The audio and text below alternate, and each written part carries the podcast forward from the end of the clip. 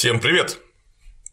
Сегодня, спустя 2000 лет после того, как в Египте побывал великий Цезарь, мы возвращаемся в Египет, но на этот раз не с великим Цезарем, а с Наполеоном Бонапартом, а проводником у нас будет, как обычно, Олег Валерьевич Соколов. Олег Валерьевич, здравствуйте. Добрый день. Я бы хотел, прежде чем начать, э, объяснить нашим э, зрителям, что почему не так часто как им бы хотелось, мы делаем наши ролики, в частности, египетской компании. Э, дело в том, что то, что я рассказываю, это не конференция, это стремление четко и точно изложить факты, изложить их интересно, но плюс еще обязательно проиллюстрировать их хорошими изображениями и хорошими схемами. А так как любой настоящий военный историк, который когда что-то делает, ему его схема всегда не удовлетворяет, ему хочется как-то по-своему сделать. Вот. Поэтому приходится э, много времени посвящать схемы. Те схемы, которые вы сейчас увидите, э, те карты, они фактически нарисованы, перерисованы. То есть э, берется в качестве основы какая-то хорошая карта того времени, а на нее уже накладывается изображение, или просто пояснения какие-то. В общем, короче работа очень большая, поэтому не так э, часто мы можем делать вот эти ролики, а требуется какой-то большой, так сказать, между ними интервал, потому что есть много других дел, приходится заниматься и другими делами, в университете преподавать, и э, войска вести в атаке на полях реконструкционных битв. Опять же книжки писать, мы ждем еще и, и, да, и книжки, да, и вот числе... книжку, которую все никак не могу дописать про военное искусство эпохи раннего нового времени. Надеюсь, что в этом году я ее, так сказать, завершу. Так что работы много, а э, чтобы сделать хороший ролик, действительно достойный вашего внимания, мне хочется сделать только достойный. Э, в общем, приходится работать достаточно много.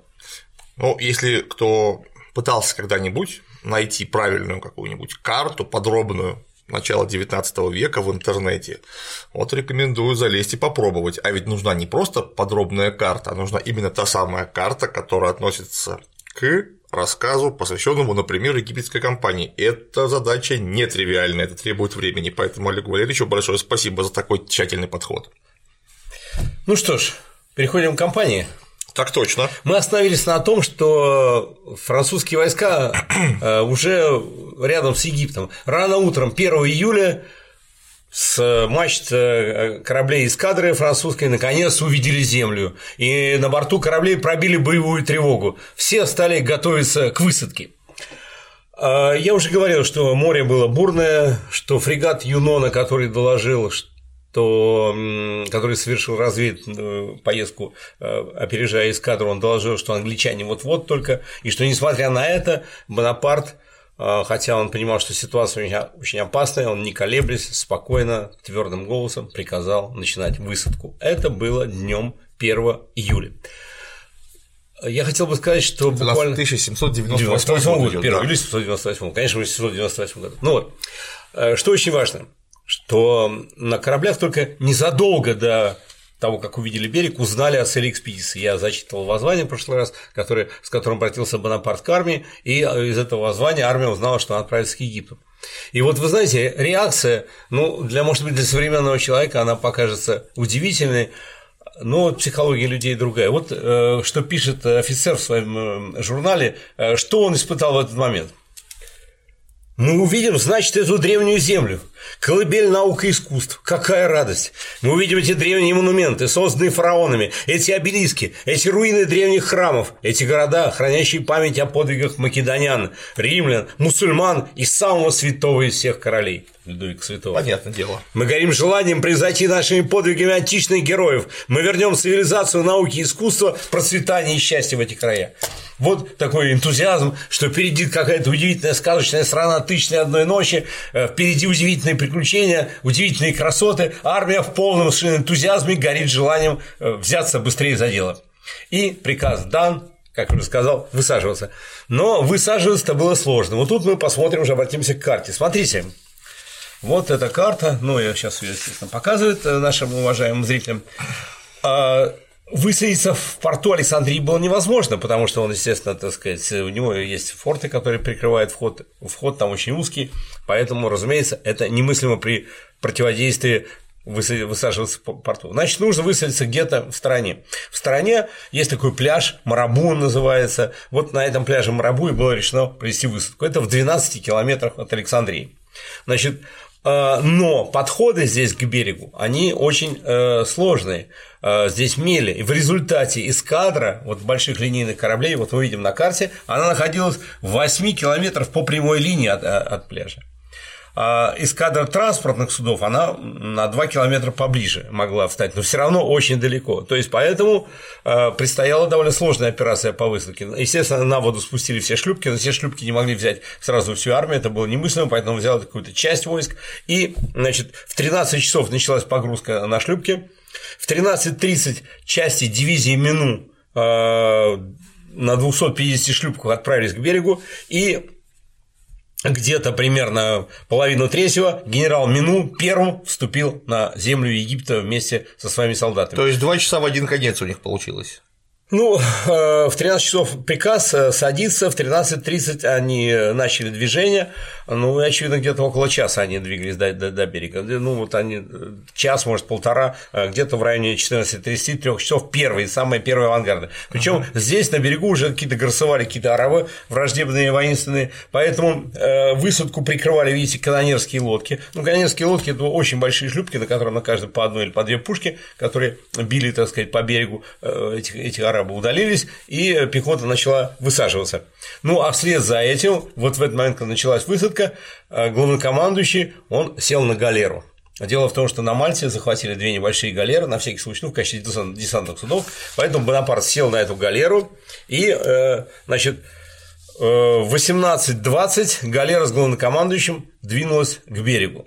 Но, судя по всему, она двигалась не быстро. Почему? Потому что она, естественно, собирала вокруг себя все, все шлюпки, э, новые шлюпки, э, так сказать, они, шлюпки ротация. вернулись, ротация происходила.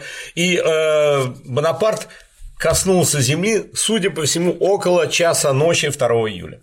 То есть галера начала движение 18.20, но еще раз подчеркиваю, она двигалась еще Тут еще и галера-то какая экзотика, потому что конец 18 века, когда же там последний раз галеры где-то на море воевали. Ну да. Вот. И вот, значит, э, где-то к двум часам утра здесь на пляже высадилось примерно 5000 человек. Это была только пехота. Естественно, никаких лошадей, никаких пушек здесь невозможно было выгрузить. Мало того, что такое расстояние, но, а, кроме того, море еще бурное. В общем, высадка происходила в трудных условиях. Около 20 человек утонуло, судя по всему, во время вот этой операции. Я бы сказал, еще мало. Ну, в общем, Вообще, еще раз подчеркиваю, море бурное, расстояние до берега очень большое. Просто необорудованный пляж, высаживаться с, с просто шлюбок – это, прямо скажем, задача нетривиальная. И вот, тем не менее, в 2 часа 5 тысяч человек уже здесь на берегу, пехотинцев, э, дивизии Минук, Либера и Бона из трех э, пехотных дивизий, э, и Бонапарт точно же приказывает двигаться к Александрии. Сразу, быстрее, э, ничего не ждать. Вот. И войска пошли по песку, впереди Бонапарт вместе с командиром артиллерии Демартеном, вместе с командиром э, инженерных войск э, Кафарелли, которого была деревянная нога, но тем не менее Кафарелли все равно следовал, так сказать, своей деревянной ногой, и командиром кавалерии Дюма, помните тот э, Мулат Дюма, отец да. выдающийся писателя Дюма. Вот такая, так сказать, компания. троица компания за Бонапартом, а за ним идет пехота. Когда стали приближаться к Александрии, увидели арабов, бедуинов, э, очень враждебно агрессивно настроенных, и потом эти арабы, пользуясь тем, что пехота растянулась, атаковали внезапно э, с тыла, с фланга и сумели э, перебить несколько человек и захватить несколько пленных. Позже, когда с этими арабами будет установлен ну, такой, так сказать, мир, перемирие, эти пленные вернутся. И вот что написал Бонапарт в своих воспоминаниях. Арабы взяли дюжину пленных, которые сильно возбудили их любопытство. Они восхищались белизной их кожи, и некоторые из пленных, возвращенные несколько дней спустя, сообщили забавные и вместе с тем ужасные подробности о нравах этих людей. Ну, они такие были беленькие, свеженькие, что а, бедуины решили, что очевидно можно найти интересное э, употребление. Вот, вот таким вот образом. Так что плен лучше было не попадаться арабам. Войска славы подошли к, к Александрии, было где-то около 8 часов утра, солнце стало уже припекать. Кстати, обратите внимание, высад... когда высадились? 2 июля а, это прямо в самый разгар жары. Уже, уже к 8 утра уже солнце начинает припекать, э, становится там, жарко. С самых 12 уже можно яичницу на пешке жарить. Ну да. Э, Бонапарт поднялся к колонии Помпея. Дело в том, что вот посмотрите на, на план. Э, смотрите, вот здесь вот, значит, у нас город перед нами Александрия. Этот город представляет себя протяженность стен, вот таким образом, около 4 километров. Здесь руины античной Александрии. А, сам арабский город не очень большой. Вот он на э, мысе. На перешейке. На перешейке. Вот. А перед городом много знаменитых античных руин, в частности, знаменитая колонна Помпея, так сказать, откуда Бонапарт э, взирал на город. И я еще раз подчеркиваю, сразу приказал атаковать, потому что э, рассуждать здесь было нечего. Город осмотрели, у французов не было ни пушек, ни одной пушки, не было лестниц штурмовых. Но дело в том, что инженерные офицеры заметили, что это стена, хотя она и такая достаточно высокая, протяженная, но в ней масса есть обрушений. Это все, в общем, естественно, держалось пренебреженно, пренеб... довольно пренебрегали э, хозяева этого города этой стеной, поэтому здесь была масса брешей, обрушений. И, в общем, в результате все эти дивизии, три дивизии Клебера, Мину и Бона в 9.30 пошли на штурм. Дивизия Мину с левого фланга разделившись на три колонны, дивизия Клибера от э, колонны Помпеи, также разделившись на три колонны э, в центре, и дивизия Бона на правом фланге. Значит, я еще раз подчеркиваю, в разу около 5000 человек, нет орудий. Сколько там на стенах и кого находится, довольно сложно сказать. В Александрии был небольшой гарнизон, порядка 600 янычар. Это, в общем-то, более-менее боеспособные. Все остальное это были вооруженные жители. Но они покрывали всю эту стену, издавали громкие крики, проклятия, попытки какие-то послать парламентеров, они ничем не закончились, то есть пришлось э, штурмовать. И э, Причем вперед пошли, поскольку в данном случае нужно вести людей на штурм очень опасно, несмотря на то, что там не ахти какие войны стоят, но это все таки стены вообще без лестниц, без всего. Поэтому все генералы дивизионные, и Мину, и Клибер, и Бон шли в первых, в первых рядах штурмующих. Причем все подвергались опасности. Клибер был ранен пулей в лоб, ну, отрикошетило. Отрикошетило, пулизация в крепкая голова. Его начальник штаба Эскаль а, был ранен в руку. Мину генерал вскарабкался на стены, его оттуда сбросили камнем, долбанули он со стены. То есть два дивизионных генерала пострадали. Один, э, пострадали, один был ранен пулей в голову, другой был, получил сильный удар, так сказать, камнем и э, рухнул со стены. Заместитель командира 32-й линии в дивизии Бона был просто убит, погибло еще пять офицеров, но остальные решительно поднялись на стену через эти проломы. И, в общем, короче говоря, штурм практически точно же э, увенчался успехом. Арабский историк, свидетель этого, пишет «Французы ринулись в бой, подобно разъяренным львам, и подобно грозным волнам ударили по городу. Вот подобно разъяренным львам здесь штурм был стремительно, французы точно же ворвались э, вот на эти руины античной Александрии и тут же э, прорвались практически до города.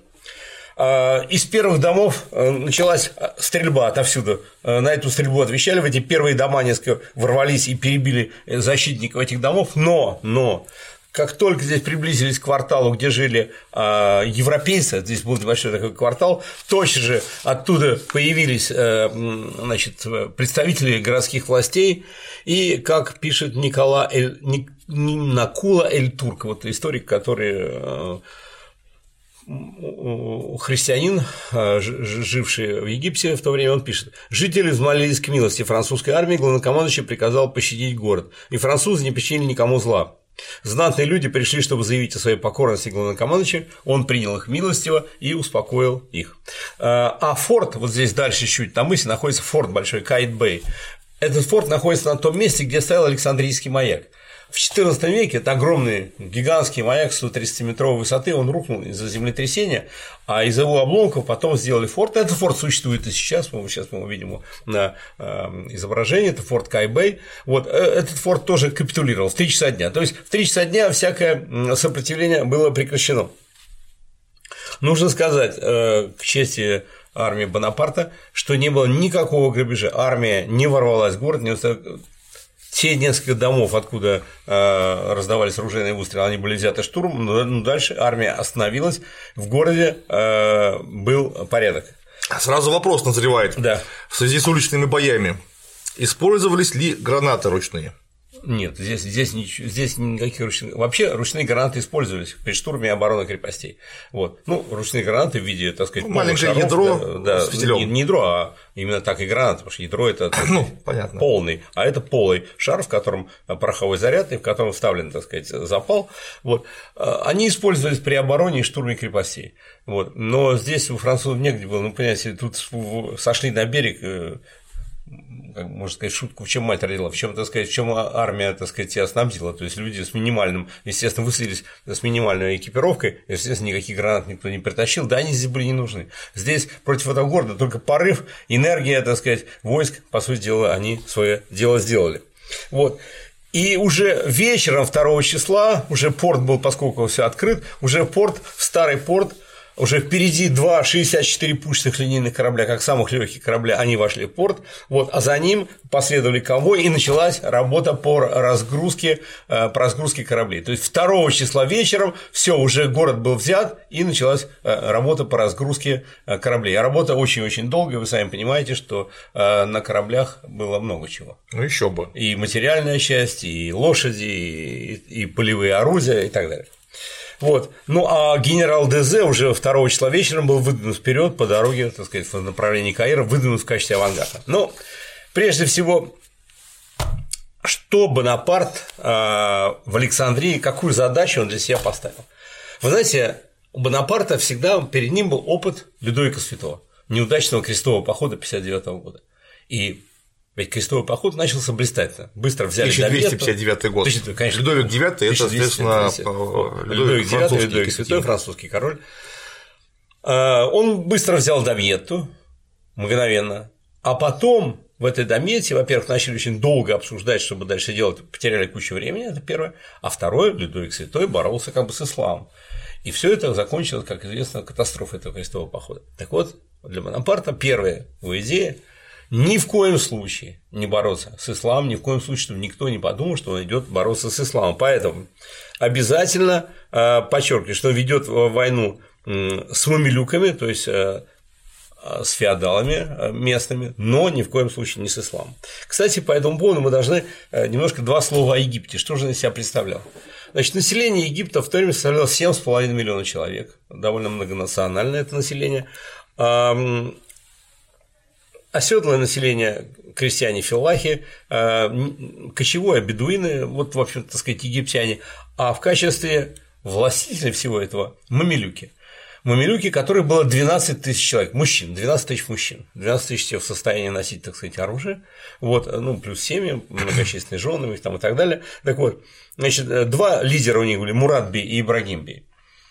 Эти мамилюки, ну, в общем, вели себя как э, феодальные властители, э, но самое интересное, что они были… Они же, по сути, были завоевателями в прошлом когда-то. Да, но самое интересное, что они были не местные. Они пополняли свои ряды, кроме естественной э, прибыли, они покупали мальчиков на невольничьих рынках, причем выбирали самых красивых, самых, так, самых хорошо сложенных, и воспитывали их в, своем, в своих традициях.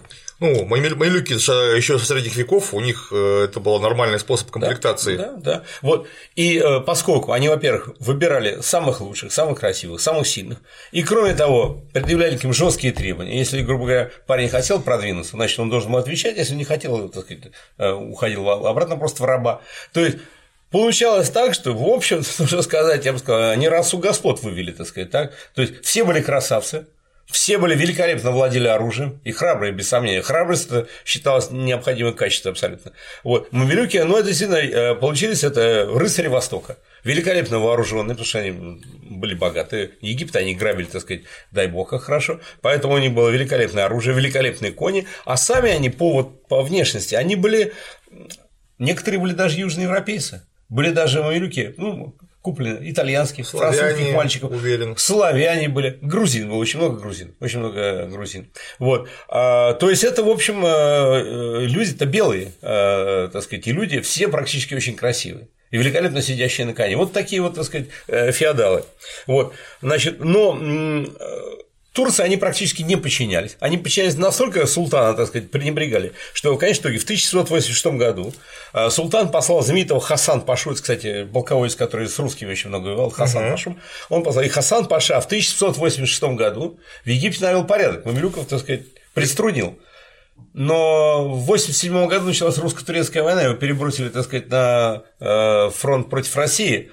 Он умер в 790 году. А мамилюки Муратбей и Ибрагимбей опять раскрутились. Да, захватили. Только, только закрутили, Но получилась довольно забавная вещь. Формально, формально султан как бы правил здесь э, в Египте. Формально он был как бы сюзереном, но он был абсолютно формальным. У него был представитель Паша турецкий, который сидел в Каире, который были янычары турецкие, которые были в Александрии, в Каире, но реально, реально власть была вся у Муратбея и Ибрагимбея, причем Муратбея больше, это более такой самый отважный, самый сильный, Ибрагимбея больше по гражданской части. Вот эти мамилюки и Бонапарт провозгласил, что мы ведем войну с мамилюками, даже не с Турцией, не то, что не с исламом, с исламом вообще, мы очень бесконечно уважаем, но мы ведем войну с мамилюками.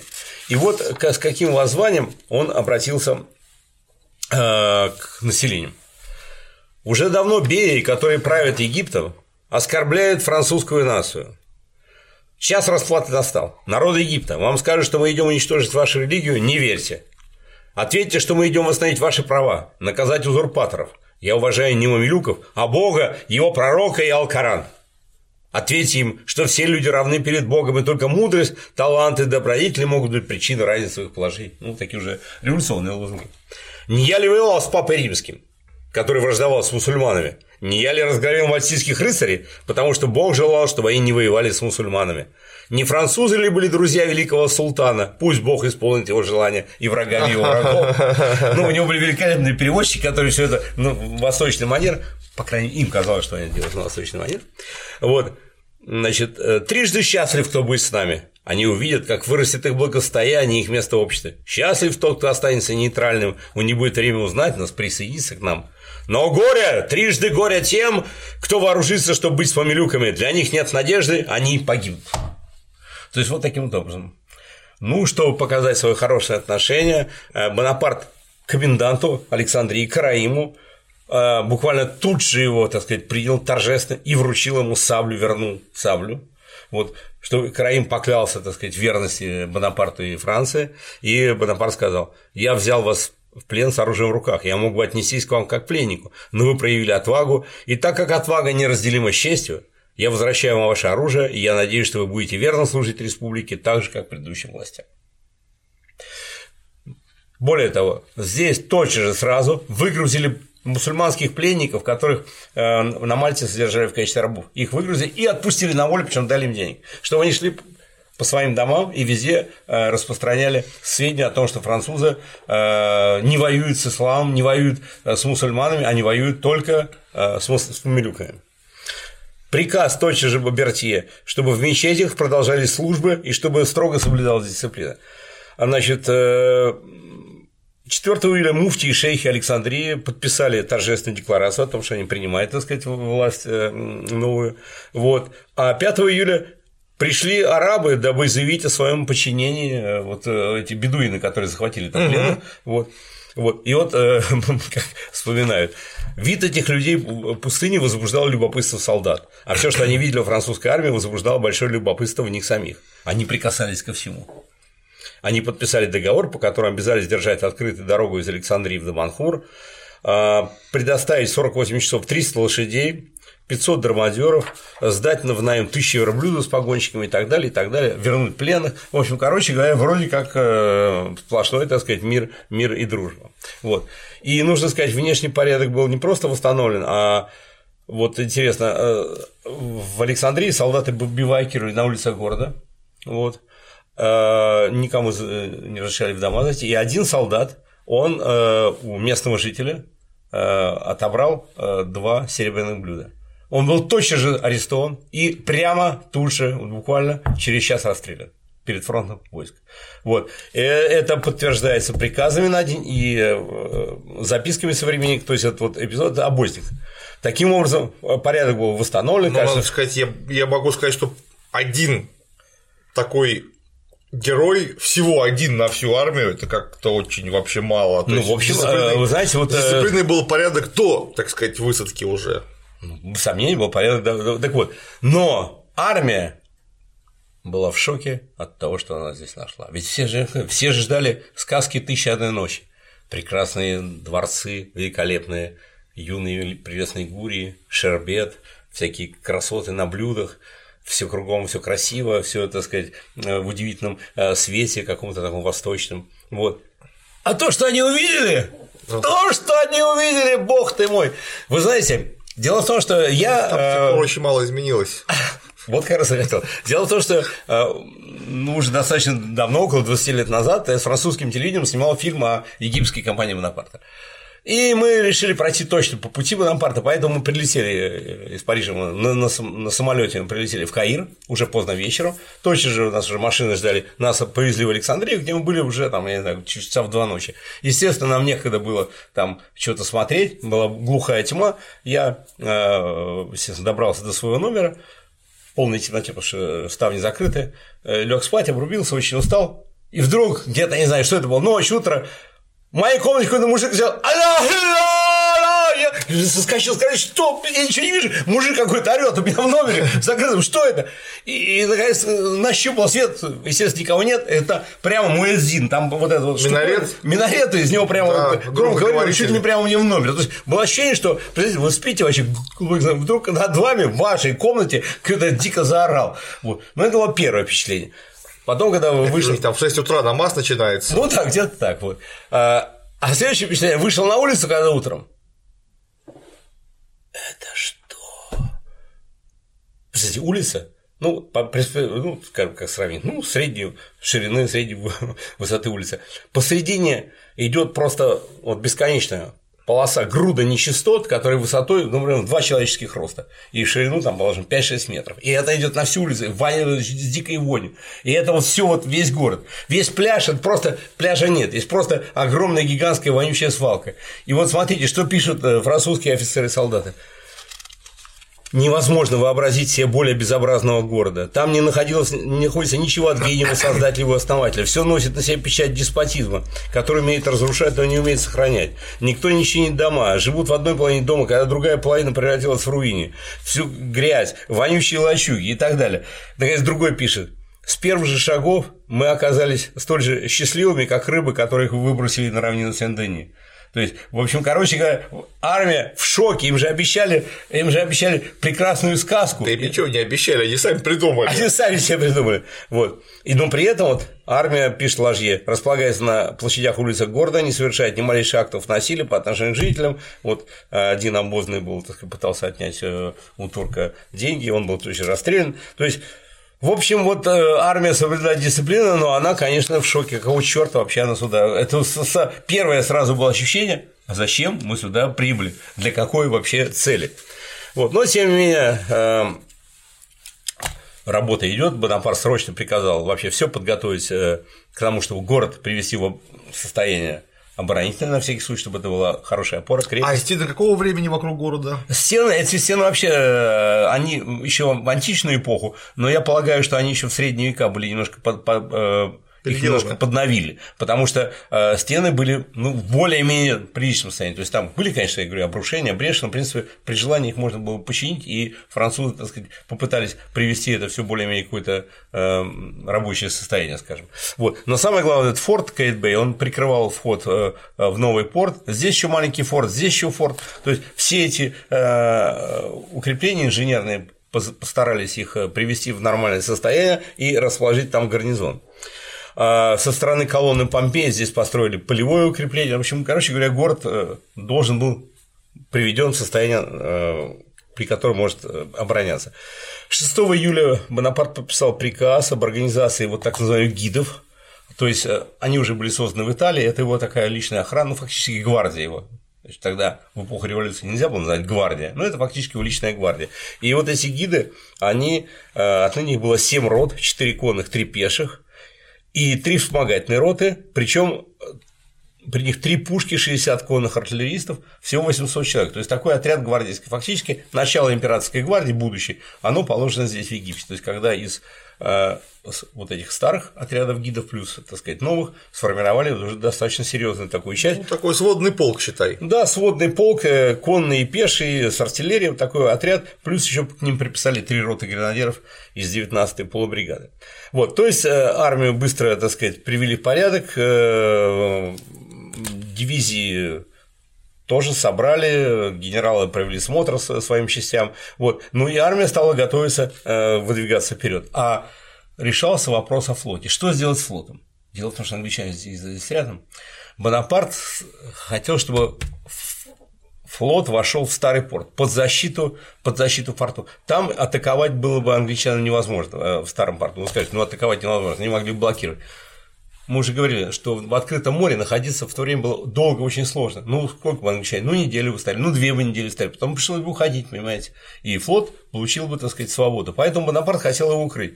Но вот чем э, сложность возникла. Дело в том, что а, в старый порт были очень э, проходы неглубокие, и морские офицеры доложили, что линейные корабли могут туда пройти только при условии тяжелые линейные, большие линейные корабли, только при условии того, что их разгружать нужно, чтобы у них уменьшилась осадка, пройти, потом снова загружать. Но эта операция жутко долгая, жутко сложная.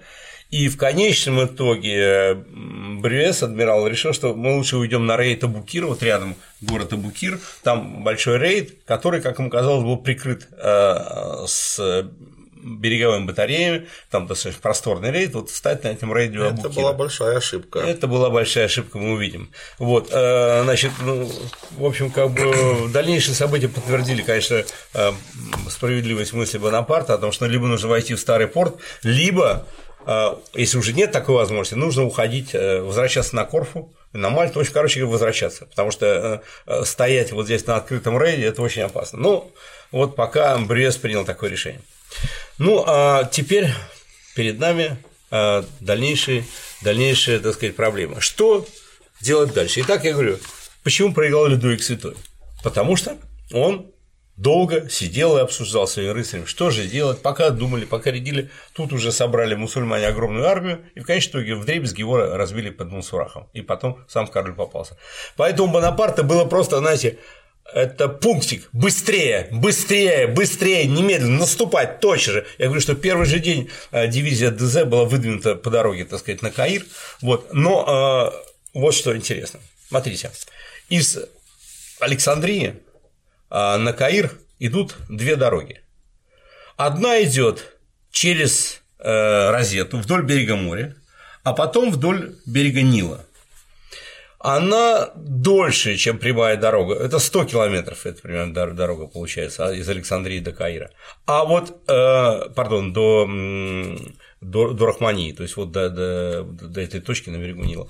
А Александрия есть прямая дорога на Рахманию через пустыню. Эта дорога 76 километров. То есть вот так вот короче, чем идти через Розетту. Но так нужно пройти через пустыню. Ну, через пустыню это непросто. Для в июле, человека. В июле месяце. И вот что пишет Сулковский адъютант Бонапарта. «А, другая дорога выходит из Александрии, погружается в пустыню, подходя к Нилу в 16 лье от его устья. Ну, лье – это 4 километра, то есть, соответственно, 16 лье – 64 километра. Эта дорога короче, чем первая, и кажется, идя по ней, выигрываешь один день марша. Нам сказали, что она населена, и даже приводили названия населенных пунктов. Действительно, они существуют посреди пустыни, разве что для того, чтобы сделать ее еще более безобразной. То есть какие-то там э, полуруины, полуразваленные деревья.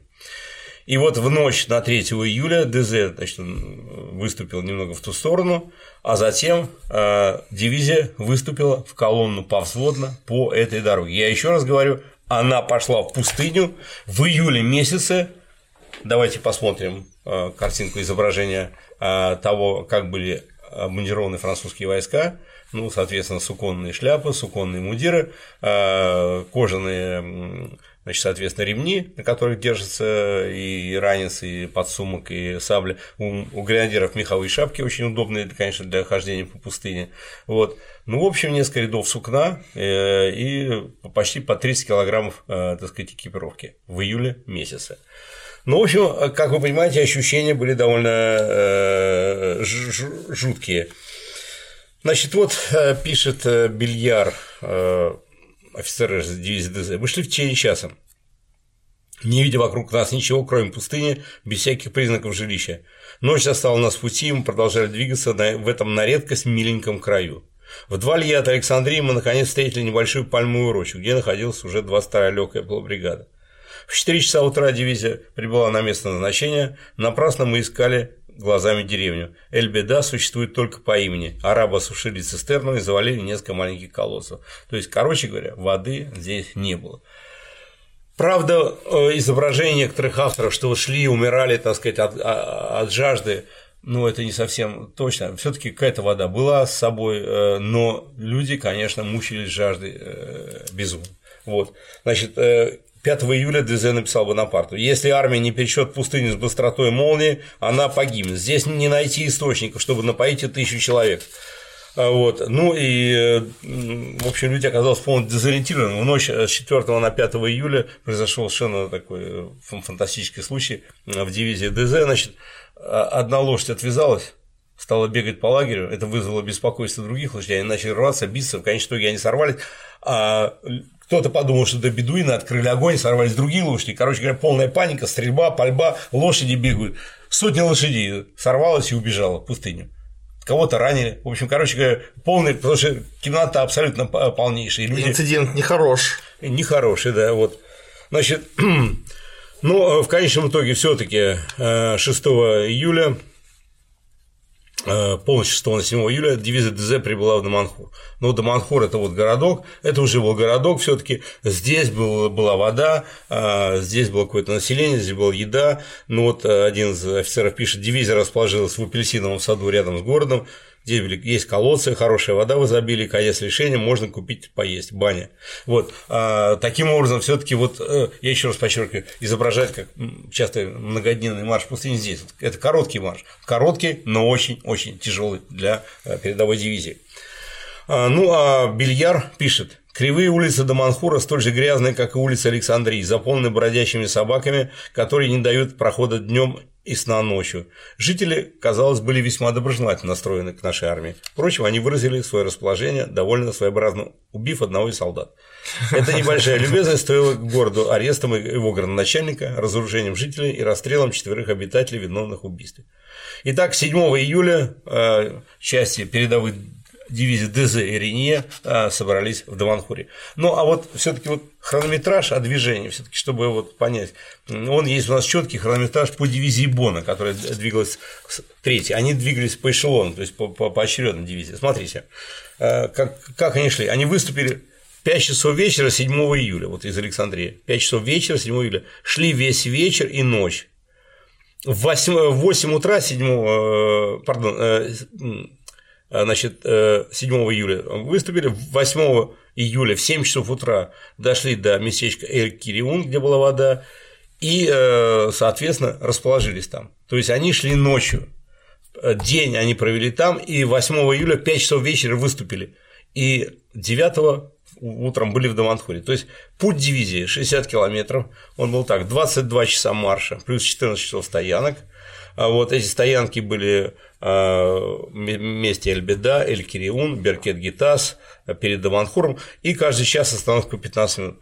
В общем, несмотря на то, что, конечно, было тяжело, но все-таки э, все-таки это был марш, где э, потери были, но они потери не за счет умерших от, от, от жажды. Дело в том, что некоторые солдаты выбивались из сил, они падали, надеясь нагнать а дело в том, что арабы, вот эти бедуины, они уже все, они уже решили, что у них не мир, вот, поэтому, а, может быть, другое племя было, они же не имели никакого центрального Нет, ну, управления. Это тоже было то, то племя. Дело в том, что значит, а, они получили фетфу у лемов и шейхов Каира, который предписывал взяться за оружие, что это неверные, плохие и так далее. Поэтому решили, ну, подписали договор, ну, не подписали, заключили, ну, заключили и разорвали. Вот, и все эти же бедуины стали опять преследовать и убивать всех отставших.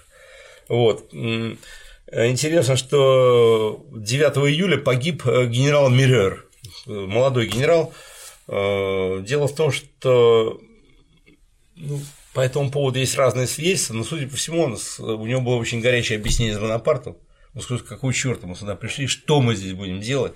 Зачем нам это все? Давайте лучше быстрее обратно на корабли и отсюда дуть, пока не поздно. Что в этой стране делать нечего. Здесь абсурд, здесь жара, грязь. Здесь вообще бесполезная страна. И Бонапарт ему что-то резко ответил, что шел бы ты в пустыне куда-нибудь. Вот. Ну и Миллер с, так сказать, с раздражением вскочил на коня и скакал от одного отряда к другому, едва он на 100 шагов отдалился от э, расположения французской армии, как тут же его бедуины убили. Вот молодого, талантливого генерала. Кстати, интересно, этот генерал фактически это автор национального гимна Франции. Ну, вы все знаете, что Марсельезу написал э, инженер сэр Руже Делиль. Да.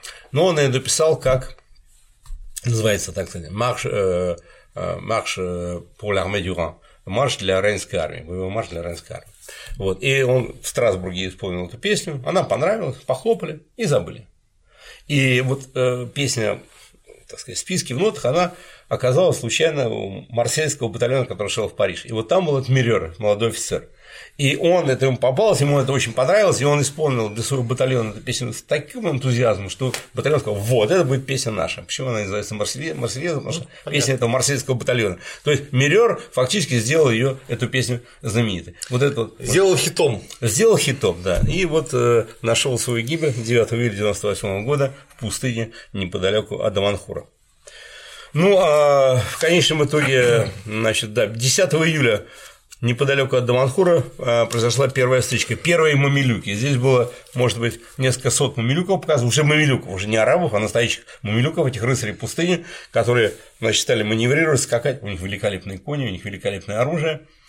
И, очевидно, они надеялись очень легко справиться с этими пехотинцами, но, конечно, они увидели здесь то, что они не ожидали. Шло две колонны в центре, так сказать, обоз, две колонны повзводно, и вдруг, так сказать, они стали приближаться, команда Par peloton, à droite et à gauche, по взводу направо и налево, feu de fil, огонь рядами, comment и шквальный огонь. Но это для мамилюков оказалось немножко удивительным, а, кто мне там пушки вытащил. Кстати, удивительно, что французы все отмечают, что мамилюки не испугались орудия. Как-то орудия для них, они все равно грацевали, все, равно скакали вокруг колонн, но видя, что, конечно, их Почему слишком... они должны были испугаться орудий? Ну, ну французам казалось, что за дикари, типа того, они как пушки изведутся, они все разбегутся. Нет, мамилюки пушек не, не боялись, они очень храбро себя вели, но храбро-то храбро, но они увидели, что им немножко это не по зубам, вот этот отряд. Эта маленькая стычка послужила очень э, для армии очень полезным, потому что многие в армии боялись, что мамилюки это что-то страшное. Был страх такой. Ну, это сразу рождается легенда чего-то неизвестного и экзотического. Как вот я помню, у нас рассказывали, что если вы попадете, он когда я еще вот из школы, так сказать, э, готовился демобилизоваться, шла война в Афганистане. Когда ты попадешь в Афганистан, ты обязательно попадешь ты попадешь, значит, под место, значит, самых э, пуштунов, которые стреляют из винтовки бур, которая бьет прицельно на 7 километров. На 107. Нет, вот, вот цифра 7 километров все время звучала. Я тогда читал уже книжку Жука стрелкового оружия. Я говорил, ну простите, просто это, это же просто Энфилд. Она ничем не отличается принципиально от винтовки Мосина или от Маузера 98К. Какие к черту 7 километров? Говорит, у них на 7. Ну, а у, у этих самых мумилюков, я уверен, были истории про булатные сабли, которые разрубают несколько человек сразу там. Кирасиры вместе, значит, с каской, керасы и лошадью. Да, конечно. А с одного раза. Ну, кирасир, правда, там не было, ну, просто ну, кавалерист. Да, да, да. Вот. И вот эта маленькая стычка, говорю, подняла боевой дух. Вот, а еще через несколько часов марша, 10 июля, армия вышла к Нилу, местечко Рахмане. Вы представляете после этого всего марша? Вы представляете, что это такое было? Вот солдаты как шли батальоны повзводно, и они прямо так вот с оружием, совсем, они просто все вошли в воду. В воду все. Те, кто были на лошадях, кто вел за собой ослов, просто вся армия вошла в Нил. Ну еще бы. Они и же... люди стали пить вот как лошади, пить прямо вот так вошли в воду и стали пить, пить, грязно, неважно, все вот в этой воде купаться в одежде. Это было, конечно, счастье. А крокодилы? Крокодилы нападали, вы знаете, э, в несколько, ну, это, конечно, не в этой толпе, когда э, пять батальонов, понимаете, зашло в воду, там крокодилов ничего не светило, но те отдельные готовы, купальщики, которые, да, действительно, несколько человек пострадало от крокодилов. Потому что крокодилов там много, и они опасные. Но да, против дивизии ДЗ нет, ну конечно не нет. потянуть там, понимаете. Но какого-нибудь оставшего француза конечно, без сомнения, без сомнения это, это и было, да. Вот. Но еще армия нашла на берегу вокруг Рахмании потрясающую вещь. Это поля арбузов. все вот там вдоль Нила поля спелых как раз арбузов и дынь. Ну, представьте, все, вот это вот уже вот тут наступило облегчение. Конечно, уже после вот этих арбузов, дынь э, уже стало легче. Кроме того, значит, одна дивизия была направлена, дивизия Дюга, она шла через Розетту, она все таки тоже вышла к Рахмании. Фактически ее не опередили, она примерно одинаково со всеми вышла к Рахмании. И вот здесь, вот, говорю, 10 июля у Рахмании все объединились, и здесь э, дали всем отдых два дня. В общем, ничего не выиграли от этого прямого марша. Только измучились. Только измучились, только людей, так сказать, измучили, только, в общем-то, э, без сомнения, здесь Бонапарт совершил ошибку. Вы знаете, он велико... потрясающий полководец, но он человек, и здесь он явно совершил промах, конечно, он людей измучил понапрасну, совершенно, ну, без потерь, потому что, учитывая два дня, проведенные в Рахмании, отходили после этого марша, также бы спокойно они прошли бы через Розетту, бы, только без вот этих вот мучений. Здесь вот по берегу э, все таки тоже сложный довольно путь, но зато дальше мы все время шли вдоль берега Нила, это было, конечно, гораздо проще. А вот э, Абукир и Розетта, это, в общем, какие-то представительные поселения, там сопротивления ну, не городки, было? Небольшие городки. Ну, там, там нет, там не никаких было. гарнизонов не было, то есть там это все, то есть э, фактически все это э, занимали без, э, без проблем. Кстати, есть еще такой момент. Все сходятся на, на том, что если бы Бонапарт выселился в Дамьете, это было бы лучше всего. Во-первых, это был очень удобный порт, а во-вторых, оттуда прямо вдоль берега Нила прямая прямая дорога на Каир, причем по тому берегу, на котором лежит Каир. То есть лучше было высадиться в Дамьете.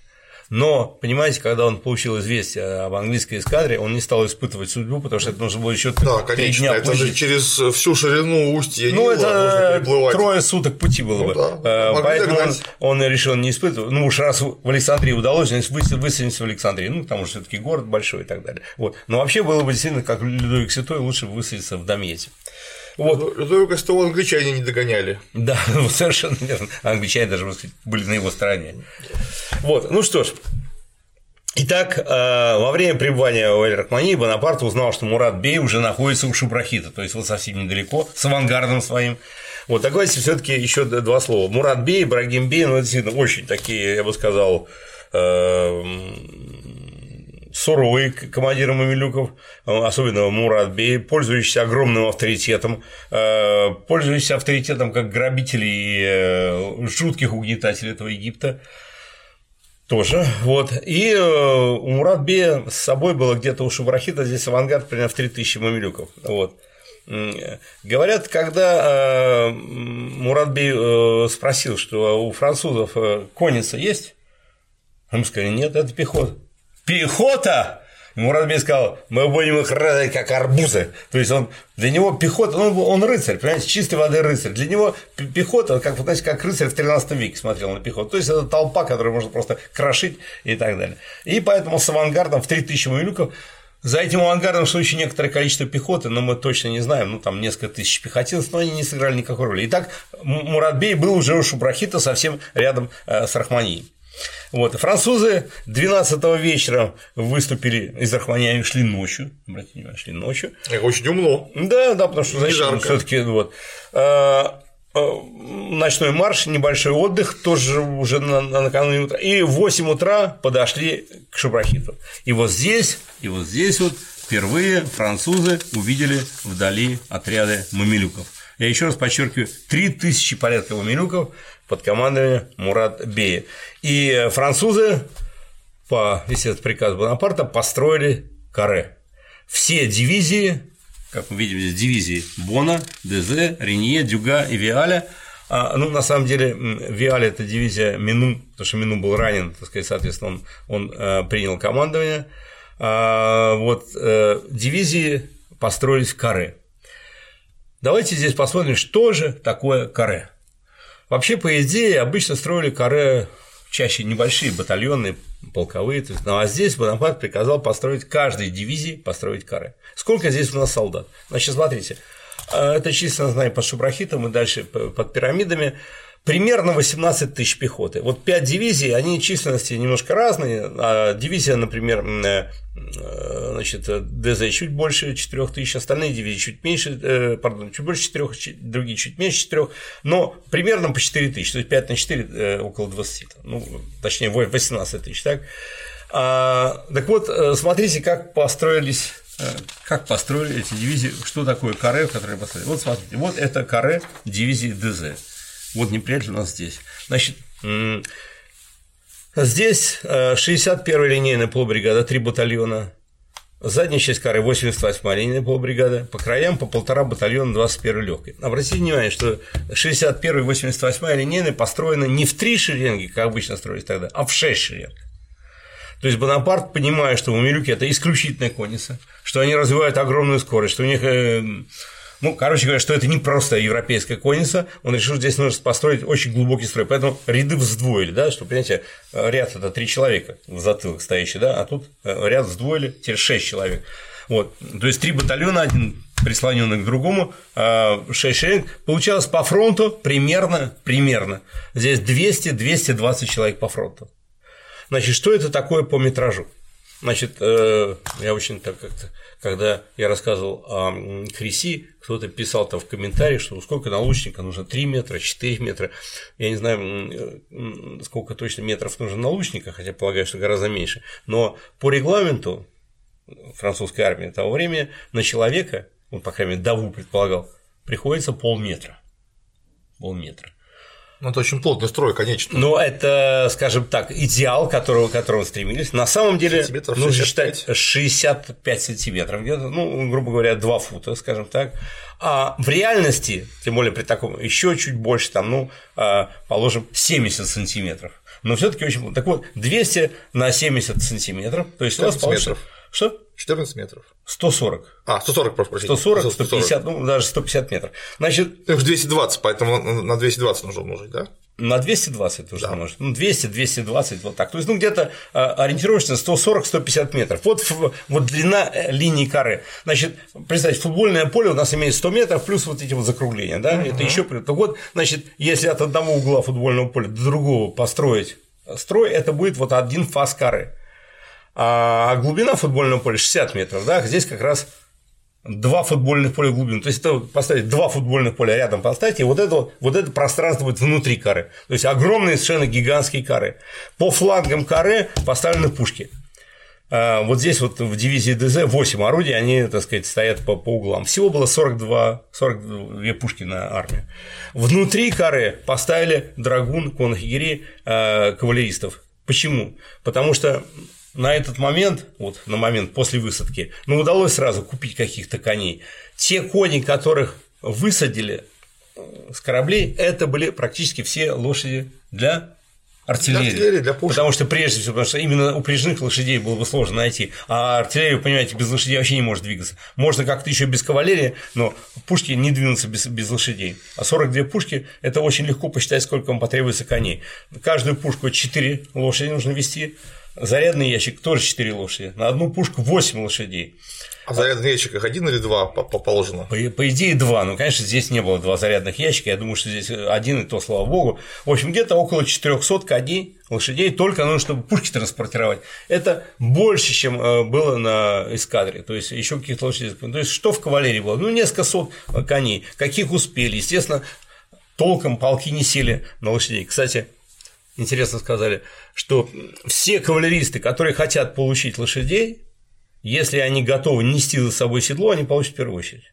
А те, кто не готовы тащить за собой седло, они пускай остаются в Александрии в ожидании, пока там, так сказать, вопрос решат. Ну, поэтому самые храбрые по, по жаре, по 30 градусам через пустыню тащили на себе седло в надежде получить, так сказать, лошадей побыстрее. Вот. Ну, на коне было мало людей, поэтому, конечно, выходить на бой с мамилюками вот эти вот несколько сот драгун и конных егерей, которые едва только сели на вот еще непонятно каких лошадей, естественно, конечно. Тем было... более подразделения еще не съезжено, они действовать вместе на, на этих лошадях не могут. Естественно. Внутри находились и, соответственно, и все обозы. Вот. Ну и так как, знаете, а, солдаты поначалу к ученым относились очень плохо. Почему? Потому что. А, прошу прощения, еще вот вопрос про да, каре. Да. Тут, то, значит, у нас 61-я э, линейная и 87-я линейная. У них по 6 рядов, а да. вот 21-го легкая. Не рядов, а шеренг. А, шеренг, прошу прощения, в глубину шеренг. Да. А тут, я понимаю. По 3. По 3. Да, а да, почему да. так? А потому что не хватит иначе. Ага. То есть решили усилить первый фаз и на всякий случай тыловой фаз, ну, на фланге уж так и быть. Потому что, видите, а, все дивизии были по три полубригады. Угу. И, Да, я понял, разделять пришлось. И э, приходилось, ну, так сказать, приходилось, ну что, как не до жира быть бы живу. А каре должно быть все таки достаточно э, объемное внутри. Почему? Потому что обозы Обозы- здесь, обозы нужно обозы, кавалерию, э, в общем, здесь всех. И, в частности говоря, про ученых, которые солдаты. Почему? Распространился слух, что вот в эту фигню мы вот пришли вот, вот, вот в Египет. Почему? Потому что вот эти вот очкарики глупые, это они вот своих мух там каких-то хотят, вот эти руины им интересны, и поэтому нас всех послали сюда, поэтому солдаты их там всячески над ними смеялись там и так далее, и когда раздался э, команда строить каре, кто-то крикнул «Ослов и ученых на середину!» Ну, потому что ослы э, в Египте до сих пор, знаете, я был удивлен, что до сих пор ослы это такой транспорт очень распространенный. Они очень ослики выносливые. Вот. Можно на них даже взрослый дядька Голопов, я видел, ехал на осле, понимаете? Я на осле галопом в доспехах как-то раз поехал. Серьёзно? Да, был день города Ломоносова, у нас там был турнир, мы делали. Ну, пока ждали, пока эти коневозы все приедут, там катали детей на осликах. Ну, мы с моим другом э, Вячеславом Мясниковым сели на лошадей в доспехах, взяли щиты и копья, и ослы нормально пошли галопом, причем довольно быстро. Вот это да. Ну вот э, египетские ослы, конечно, были вы- выносливые, и поэтому ослов здесь было очень много, ученых было много, услов, ослов, и, естественно, солдаты э, хотя бы они таким образом себя, так сказать, компенсировали за всякие свои неприятности, ослов и ученых э, на средину. Конечно, фраза Бонапарту приписывается, конечно же. Ну, это приписывают много кому. Вот. И вот, значит, э, впервые э, французы увидели действительно э, вот эту массу мамилюков, возможно, около трех тысяч, и вот как описывает э, очевидец. Солнце, игравшее на шлемах и панцирях мамилюков, придавало этому прекрасному войску особенный блеск. По восточному обычаю произошло большое количество поединков между наиболее смелыми из мамлюков и неустрашимыми кавалеристами. Насчет этого я сомневаюсь. Кто-то из рядов, может, выезжал, то, может, несколько офицеров каких выехали, но много не произошло на поединках. Мамлюки демонстрировали свою ловкость и храбрость, он вызывал наше восхищение, он был привязан к твоей лошади, которая, ну, как бы привязан к лошади, которая, казалось, разделяла все его страсти. С саблей, подвешенной к запястью, он стрелял своего карабина, мушкетона, он нагибал взвод стрелков с поразительной ловкостью, проскакивал между ними боевой линии и так далее, и так далее. Мамилюки показывали здесь ловкость, так сказать, разворачивались, но пока обе армии друг за другом наблюдали, и вот, наконец, было замечено, что семь начальников мамилюков Беев собрались на холме, что-то обсудили, раз разлетелись, и точно же мамилюки ринулись, вот эта вся сверкающая масса мамилюков с гикаем, свистом, так сказать, с, размахивая своими саблями, устремилась в атаку. Но она устремилась не прямо с фронта, они стали обходить с фланга. Дело в том, что, судя по всему, мамилюки считали, что сзади-то эти строи э, открытые, э, эти построения о- открытые, и они облетели с тыла А там не открыто. а там не открыто. Их встретил шквальный огонь, а, ураганный огонь, еще перекрестный, каре, ДЗ, Ренье, так сказать, по перекрестным огнем. В общем, короче говоря, мамилюкам, для, для мамилюков это было совершенно неожиданно. Причем мощный, точный шквальный огонь. И вот Сулковский, адъютант еще вспоминает.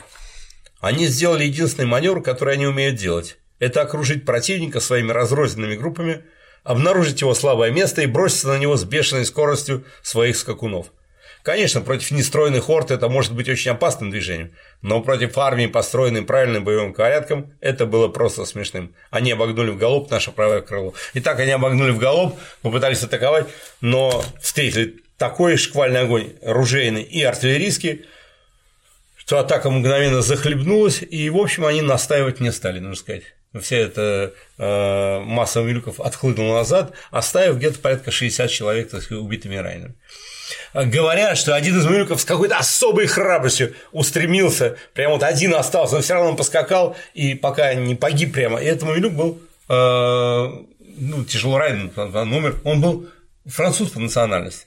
То есть, ну, очевидно, мальчик француз, которого когда Захваченный в плен захваченный в плен, Саша Мамилюк, то есть вот, э, Мамилюк француз, который, так сказать, э, э, был тяжело ранен, смертельно ранен, погиб, так сказать, вот в этой атаке. То есть я еще раз говорю, а, кстати, когда войска шли, один Мамилюк из- издалека кричал по-итальянски, Если у вас храбрец, пускай выйдет со, со, сойти со мной на поединок. По-итальянски кричал. То есть это очевидно мамилюк итальянец какой-то. Вот таким вот образом. То есть мамилюки, еще раз подчеркиваю, это, это не, не египтяне совершенно, это э, люди. Феодальный сам... интернационал. Да, это феодальный интернационал. Вы знаете, честно говоря, вот, чем больше им занимаюсь, как-то даже такое ну, уважение. Ну, мамилюки – это была элитная армия с гигантской традицией, еще средневековой, потому что это вот интернат, где их учили, он же там известен чуть ли там не с 13 века.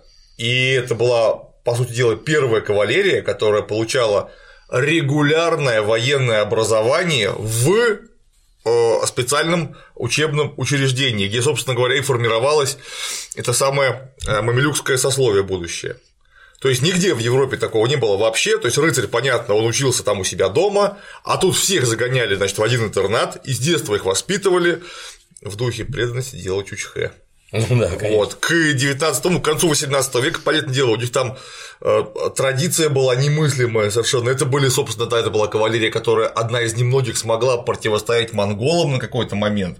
Ну, чтобы противостоять монголам, знаете, это нужно, прямо скажем, быть эм, э, весьма толковым специалистом в конном бою. И, конечно, учитывая то, что с кем они вообще привыкли воевать у себя там в пустыне, это же было вот натуральное столкновение нового времени, и средневековье, да просто в чистом виде. Чистом виде, абсолютно, именно чистом виде, потому что это рыцарь, а, как бы мы все привыкли рыцарь, что обязательно он должен в тяжелом вооружении, а рыцарь может быть не в тяжелом вооружении. Вот это рыцари в легком вооружении. Они, кстати, у них доспехи были. У них, у них кольчуги шлемы, шлемы у меня там были. Наручи, бахтерцы. Наручи, да, да. Вот, но в основном доспехи легкие, которые и легкие великолепные кони, великолепное мастерство владения арабскими скакунами. Ну, то есть вот это удивительно легкие рыцари. Вот, но абсолютно по идеологии, как говоришь, что у Милюков а, значит, э, в домах какое богатство самое главное? Какое богатство первое? Кони сабля. Нет, первое все таки самые красивые женщины. А.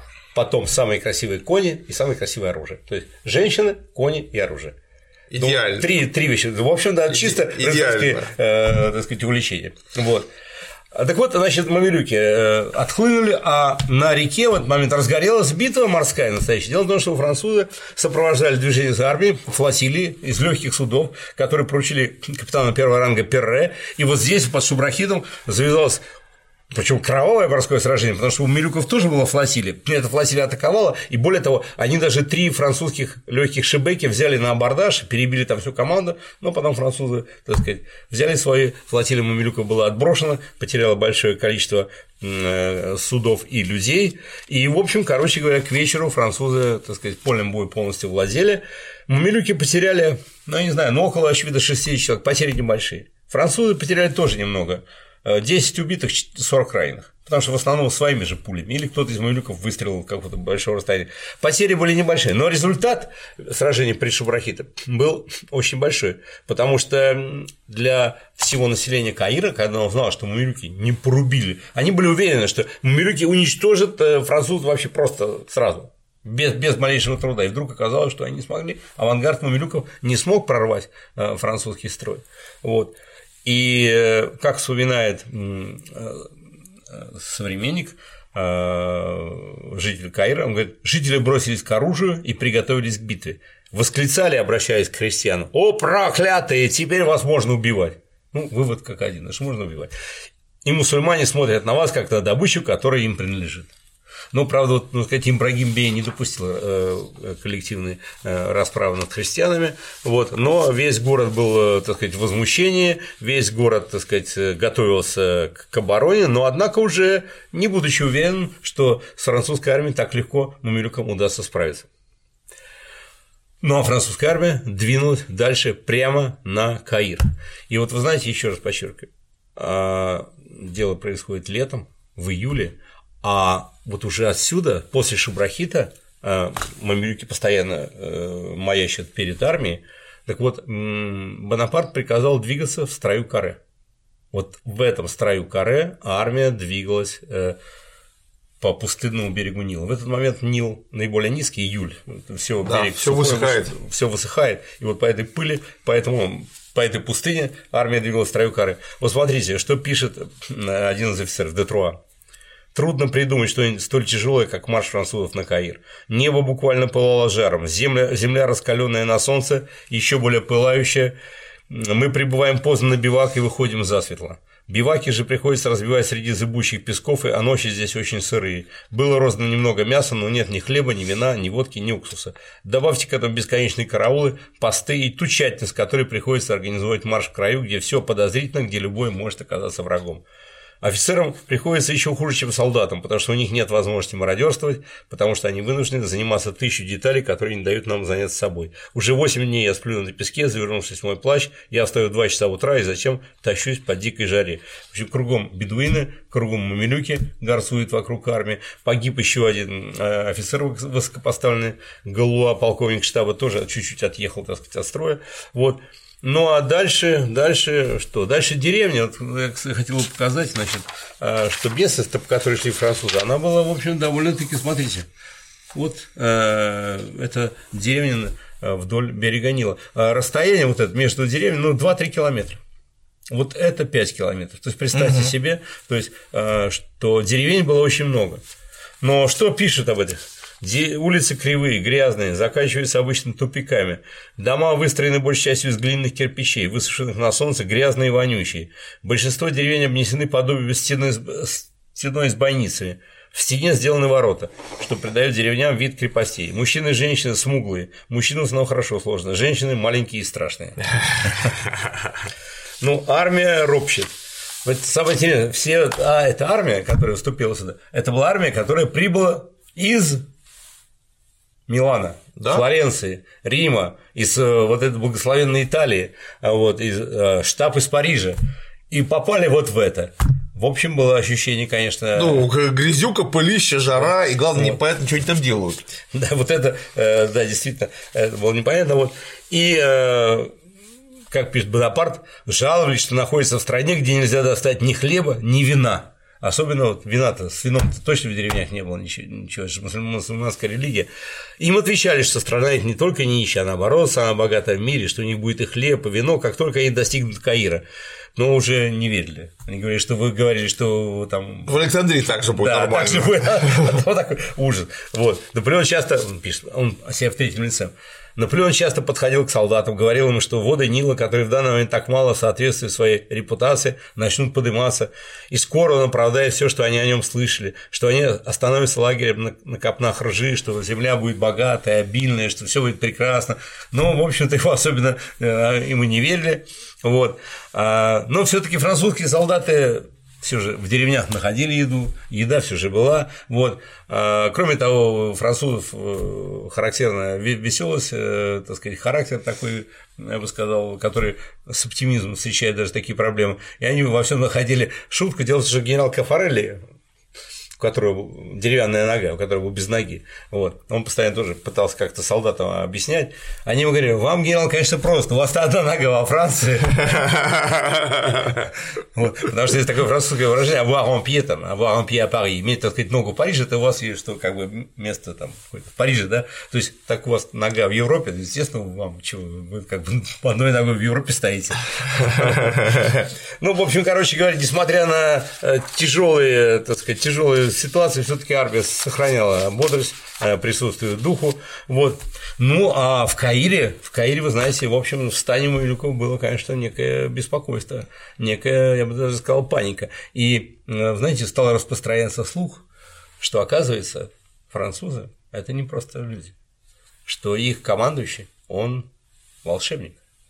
Он держит солдат, скованный огромной цепью, и направляет эту цепь и как он ее поставит, так они ставят. Видите, он такой джин. Маг, маг, джин, да, чтобы это стало вызывать такое, знаете, ощущение. Задумчивость. Задумчивость и ощущение легкого, так сказать, страха. Вот. А, ну, стали сооружать укрепления на э, левом берегу Нила, на западном берегу. Вот. В Каире устроились религиозные процессы, естественно, которые должны были помочь в будущем сражении. Вот. Ну, а… Известное дело, чуть что, нужно устроить крестный ход в любой непонятной ситуации. А, тут, здесь, а тут полумесяц, а полумесячный, полумесячный, полумесячный ход. Да. Да, вот. Вот. Ну и вот, значит, как пишет арабский историк о настроении в городе. Западные и восточные берега Нила были наполнены артиллерией войсками. Однако, несмотря на всю эту подготовку, страх проник в сердца знати. Они прятали свои богатства. Во вторник при звуках труп весь народ призвали до укрепления и каждую минуту повторяли этот призыв. Лавки закрылись, и все отправились на Булак. Булак – это вот остров, так сказать. Сейд Эймер Эфенди, глава дервишей, поднялся в крепость, снял оттуда большое знамя, которое называют знаменем пророка, и отправился на Булак. Его сопровождали тысячи людей, вооруженные палками и палицами. Ну, это серьезно. Вот, они шли, произнося молитвы. Край оказался жертвой гражданской войны. Люди Муратбея и Ибрагимбея дрались между собой, грабили арабов, живущих по соседству, и нападали на деревни. Египет от края до края пришел в ужас. Повсюду были убийства и разбой. Беи захватили европейских негациантов. Никто из начальников и не подумал разведать марш французов. Одни говорили, что они идут по восточному, другие, что идут по западному берегу. В общем, короче говоря, я бы сказал, не самая организованная подготовка к обороне. Но, тем не менее, к обороне готовились. Тем не менее, э, Муратбею удалось вот на э, левый берег, на западный берег привести, ну, во-первых, 6 тысяч мамилюков, это мы знаем достаточно точно. Итак, в Каире жило 12 тысяч мамилюков. Из них 6 тысяч были на левом берегу, там, где шла французская армия, 3 тысячи под командой Ибрагим Бея остались на правом берегу, ну а 3 тысячи, очевидно, это были уже люди, которые по той, ну, кто-то, кто не пришел просто, просто кто-то по причине возраста, кто-то по причине того, что не хотел. В общем, короче, 9 тысяч мамилюков были под ружьем. Какое количество пехоты, какое количество других вооруженных сил, нам очень сложно сказать. Было несколько тысяч янычар, это точно, а вот количество вот этих вот э, египетских ополченцев там, с палками, э, копьями, э, ну, некоторых там оценивают до 20 тысяч, но мы не сможем точно оценить количество. Единственное, что вот точно 6 тысяч мамилюков, и у каждого обычно по одному-двое конных слуг. То есть это, в общем, достаточно серьезный рыцарский отряд. Вот это сила. И плюс несколько тысяч янычар. А вот, вот несколько тысяч янычар, откуда там именно их несколько тысяч? Потому что корпус-то янычарский был не такой большой в самой Турции. Или у них была какая-то своя пехота, Свои, организованная на янычарский манер? Ну да, своя э, пехота, но она, которая подчинялась султану. То есть это пехота, которая подчинялась султану. Вооруженные силы. Ну, собственно говоря, они были только в Каире, в Александрии 600, и здесь несколько тысяч. Вот все, угу. все вооруженные, так сказать, силы. Так вот, э, Сулковский, адъютант Главкович, написал, что это расположение на правом берегу столь просто и очевидно даже для человека не особо. То есть, что поставить войска-то на правом берегу, где Каир, и просто французам не дать переправиться. Это было просто бы. Да. Вот. А, и он пишет, и только турецкая самоуверенность и самонадеянность могли им не воспользоваться. То есть они встали на левом берегу специально, где идет армия французов.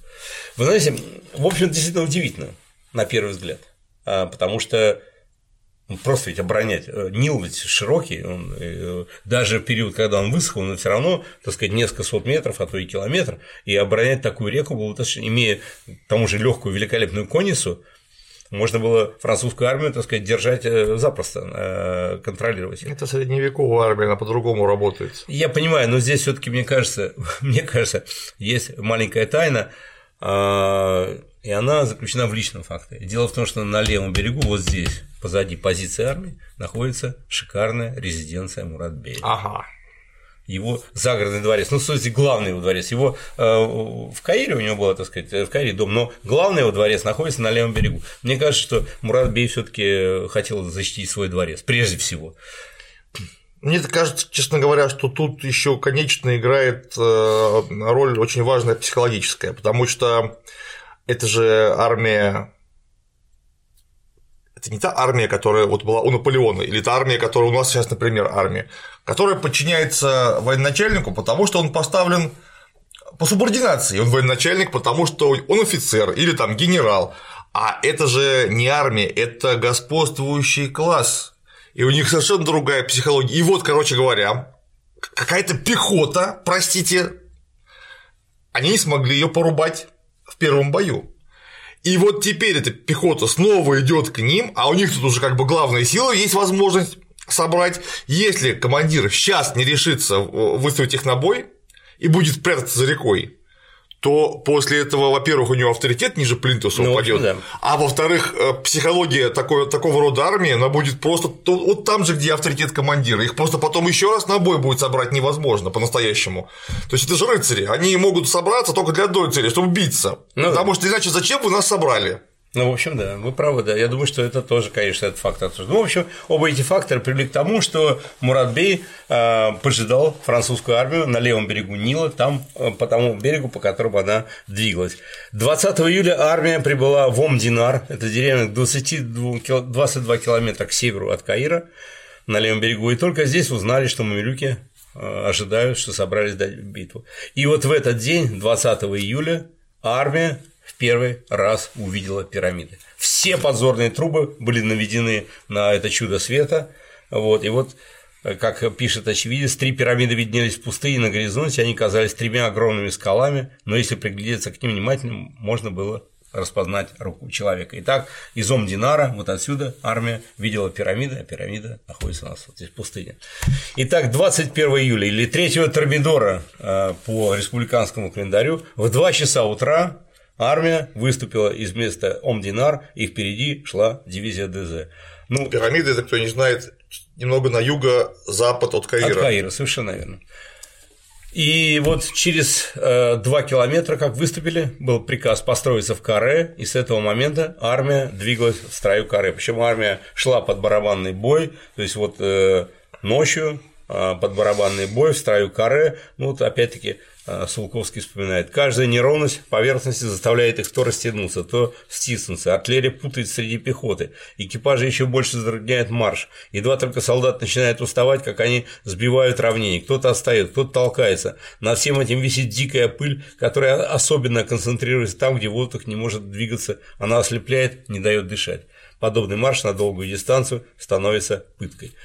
Но, э, тем не менее, тем не менее, армия продвигалась, и вот в 8 часов утра, все говорят, что вот в 8 часов утра как раз вот стало уже совсем светло, и вот эти пирамиды великолепно увидели, так сказать, э, впереди, вправо. Вот, а вот сейчас вы увидите, смотрите, вот пирамиды, такими, как я увидел, когда вы смотрели этот фильм, э, ваше покорное слово вы увидите здесь на коне, э, в виде, так сказать, офицера штаба Бонапарта, мы приближаемся к пирамидам, правда, мы здесь ближе, чем, конечно, находились солдаты Бонапарта, они были в нескольких километрах, а мы в нескольких сот метрах, но, тем не менее, вот вы видите ту же самую местность. И в 9 утра у деревни Бехтиль на подходе уже по полю боя, если мы придем на это, пойдем на это поле боя, вот деревня у нас Бехтиль. Угу. А, вот а, дали остановку, здесь э, дивизия ДЗ смогла передохнуть, остальные вот в деревнях Варк или Араб, вот здесь расположилась, так сказать, французы на какую-то остановку, чтобы передохнуть. И э, вперед на разведку проехал Мюрат, э, чтобы э, с одним из офицеров Ложье э, смотреть неприятельские ряды. И, в общем, вот что я уже сказал, обнаружили, что вот 6 тысяч мамилюков, янычары, неопределенное количество арабской пехоты, и вот здесь, вот на берегу Нила, лагерь укрепленный, который тоже наполнен пехотой арабской и янычарами, здесь же находится 40 орудий. Я еще раз подчеркиваю, общая численность армии, ну, ее оценивают, каких только оценок нет, причем не только там французские историки, которые стремятся показать э, доблесть французской армии, ну, а даже английские историки до 50 тысяч оценивают численность этой армии. Я не думаю, что здесь 50 тысяч, я думаю, что максимум 1030, но еще раз подчеркиваю, из этих 30 тысяч боеспособными по-настоящему только мамилюки и несколько тысяч янычар. Так что, в общем, при большом количестве э, собравшихся товарищей бойцов-то здесь было не так уж и много. Но тем не менее, еще раз подчеркиваю, это было 6 тысяч рыцарей, великолепных рыцарей. Вот. Итак, армия построилась Каре, а, по Нилу двигается эскадра Пере, 600 моряков, а общее количество 18 тысяч пехоты, кавалерия 4 драгунских полка, один конный герский, но они все э, внутри каре стоят, артиллерия 42 орудия, личный состав, саперы, минеры, плантанеры. В общем, 21 тысяча человек против, ну, скажем так, 10 тысяч состоящих бойцов, но бойцов исключительных. Итак, э, когда все это уже приготовилось к бою, Бонапарт действительно умел обращаться к, к войскам, он умел говорить с людьми, и он сказал эту знаменитую фразу «Солдаты 40 веков взирают на вас с вершины этих пирамид». Я думаю, что вот настроение, которое должно быть, потому что это впереди огромное войско, причем войско не просто такое средневековое, а сзади шатры, полностью совершенно средневековый лагерь. Огромные шатры, на, которых, на вершине которых полумесяцы, флаги, все это украшены золотые маковки. Этих. То есть, ну, ощущение, действительно настоящая средневековая армия перед ним во всем ее, во всем ее красе. Вот. Ну и с другой стороны, эти пирамиды, которые уже великолепно были, были видны. Вот. И, и Наконец, приказ и огромная масса мумилюков рванулась прямо в атаку на а, французский каре. Казалось, что они скачут на центр, но в последний момент огромная масса повернулась и повернула по правому флангу французской армии по дивизии ДЗ и Ренье. Эти все 6 тысяч человек устремились на дивизии ДЗ и Ренье, Э, но с 200 метров открыли огонь э, картечью орудия, а затем, когда мамилюки оказались где-то на расстоянии 150 метров, открыли огонь э, пехотинцы, и дальше шквальный огонь. Пехота била после первого залпа, она била огонь, называется огонь рядами. Что значит огонь рядами? Это когда первые две шеренги стреляют по, по мере готовности оружия. То есть это просто сплошной шквальный огонь. Ну сколько могло дать вот фас каре, в котором 200 человек, то есть здесь стреляют 400 человек. Скорость нормальная – это 3 выстрела в минуту. То есть 1200 выстрелов в минуту или, соответственно, э, получается 20 э, выстрелов в секунду. То есть это вот шквальный огонь, причем э, били каре, вот ДЗ и Рени, они друг на друга даже били, и потери значительные потери нанесли свои, свои же, собственно, свой огонь, потому что они, мамилюки прорвались между рядами ДЗ и Ренье. И, в общем, в течение 45 минут, бешеные совершенно атаки. Вот мы видим сейчас на картине Лежена. Лежен – это выдающийся художник, офицер, он не был в битве при пирамидах, поэтому здесь есть некоторые неточности в изображении. Но в общем он представляет э, ситуацию э, очень правильно. Мы здесь видим как раз каре Дезе и Рени, окруженные вражеской кавалерией, а на переднем плане видно каре дивизии Бона. Сейчас мы об этом каре поговорим. Да, главнокомандующий находился в центральном каре дивизии Дюга, отсюда он можно сказать, он не руководил боем, он уже дал начальную команду, дальше руководить боем было невозможно, просто все коры а, были практически лишены связи э, друг с другом. Так вот, 45 минут шла безумная вот эта атака, и в конечном итоге, оставив сотни людей и лошадей перед фронтом каре, мамилюки отхлынули, но все-таки они увидели, что в этой деревне Бехтиль еще находятся какие-то французские отряды, и мы, они попытались тогда рвануть хотя бы в эту деревню порубить. И масса мамилюков, несколько тысяч мамилюков ворвались в эту деревню. Здесь было несколько рот пехоты, а, здесь было некоторое количество артиллеристов и саперов. Эти, этими людьми командовал молодой командир батальона Дарсен. А что они там делали? А, ну, здесь оставили же обозы часть обозов оставили в этой деревне. А, ну, кроме того, а, те люди, которые для каре были не особенно полезны, саперы, угу. лишние артиллеристы, потому что нужны только те, кто может с пушками, а все лишние, которые в ожидании, так сказать, будущих пушками, они не нужны. Вот. Короче говоря, все эти лишние люди туда, и плюс э, элитные роты гренадиров для того, чтобы эту деревню все-таки прикрыть, защитить, чтобы обеспечить безопасность этих людей. Кроме того, ну, обозники, те, ну, которые ну, понятно. Короче говоря, э, некое обозное охранение плюс, видимо, фланговое прикрытие. Да. Ну, в общем, несколько сот человек, и под командой говорю, молодого командира батальона, 25-летнего э, командира батальона Дарсена, будущий знаменитый генерал наполеонской армии, знаменитый командир пеших гренадеров императорской армии, тогда вот командир батальона организовал такую великолепную оборону, что Мамилюков встретил шквальный огонь отовсюду, из домов и из-за изгороди. В общем, результате они и в Бехтиле оставили кучу трупов и вынуждены были отхлынуть. И вот тогда, когда атаки Бамилюков первые захлебнулись, и они стали отходить назад, в этот момент уже Наполеон уже мог управлять э, боем, и он отдал приказ дивизии Бона левофланговой взять штурм лагеря. И вот здесь интересно, каким образом был осуществлен штурм лагеря. Бон все равно оставался в каре, просто из первого фаса, вот смотрите, у нас первый фаз, вот он толстый такой фаз, в 6 шеренг стоит, он взял нечетные дивизионы, то есть, ну, батальон состоит из 8 рот. Да. Две роты – это дивизион ну, в стройте называется не роты, а плютон, э, взводы. Два, два плютона составляют дивизион. В батальоне таким вот четыре дивизиона. Первый, второй, третий, четвертый. Нечетные дивизионы вперед, то есть первый и третий дивизион каждого батальона вперед, а остальные построили три шеренги. То есть, как бы выдвинулись эти дивизионы и сразу раз и опять трехшеренжный строй. То есть каре как бы не исчезла, она просто стала тоньше. Утончилась. Утончилась, да. И вот эти э, дивизионы всего 18 рот. 18 рот, 900 человек. Ну, конечно, пускай э, наши слушатели не, удивляются, что 18 рот 900 человек, потому что как-то обычно, потому что так рота 100 человек, но это рота 100 человек, это в основном по штату, понимаете, да?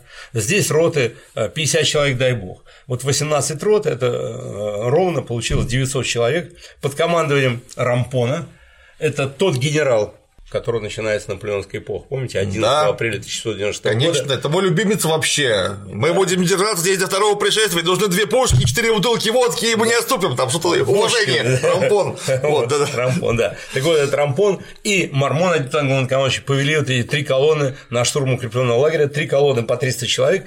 И знаете, мамилюки, они опять снова вернулись в атаку, бросились на эти колонны, а колонны-то они маленькие, но эти колонны с- превратились в плотные, так сказать, ощетинившиеся штыками кучки, и вот эти три кучки по 300 человек, они отразили все атаки мамилюков, и дальше двинулись решительно на лагерь и взяли лагерь штыковой атакой.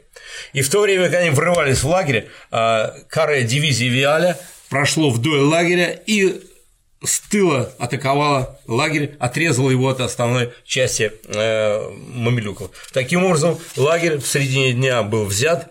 А, Более того, в лагере осталось много а, и пехотинцев, и как- какое-то количество мамилюков здесь э, оказалось в этом лагере. Все они оказались отрезаны, они бросились в Нил. Кто смог, выплыл, кто не смог, не выплыл. Здесь погибло, так сказать, ну, я думаю, что несколько сотен и мамилюков, и пехотинцев. Лагерь был полностью взят, перебит, а в лагере взяли богатые трофеи. Э, Здесь было захвачено э, несколько сот лошадей, э, 400 э, верблюдов. В общем, короче говоря, богатые, богатые трофеи, но, раз- разумеется, и сам лагерь. В общем, сражение кончилось очень быстро. То есть, фактически, это было 45 минут атак конницы Мамилюков на Каре, еще несколько минут атаки Бехтиля и э, затем штурм лагеря Мбамбе. Ну, я думаю, что все вместе, все вместе, от начала, от первого выстрела до конца, ну, может быть, часа полтора-два. То есть, было очень быстро все это завершилось, и завершилось полным разгромом армии Мамилюков. Потери нам сложно оценить мамилюков. Ну, говорят о тысяче утонувших, 600 убитых. Ну, э, в общем, конечно, несколько сот убитых точно было, и, разумеется, э, вот это число утонувших, тысяча, очевидно, ну, это и пехота, и мамилюки были нашим. Но самое главное, что для них это было, конечно, полное поражение, и армия вместе с Муратбеем ушла э, в южную сторону. Вот. Что же касается французов, их потери были невелики, правда, по рапорту Берте 20 убитых и 120 раненых, то есть 140 человек, это, это неверно, потому что э, если взять рапорты дивизионные, уже внутренние рапорты, там получается, что это нужно умножить примерно на 2. Это число, судя по всему, где-то 250 человек убитых и раненых, и большая часть этих убитых и раненых либо от своего огня, Дружеский огонь. да, дружеский огонь, потому что между дивизией ДЗ и Рене здесь они стояли на расстоянии 100 метров, и они били, били по мамилюкам, которые а половина от дружеского огня, а половина при штурме лагеря Мбамбе. Вот. Ну, в общем, все-таки 250 человек для такого сражения это не, не очень большие потери.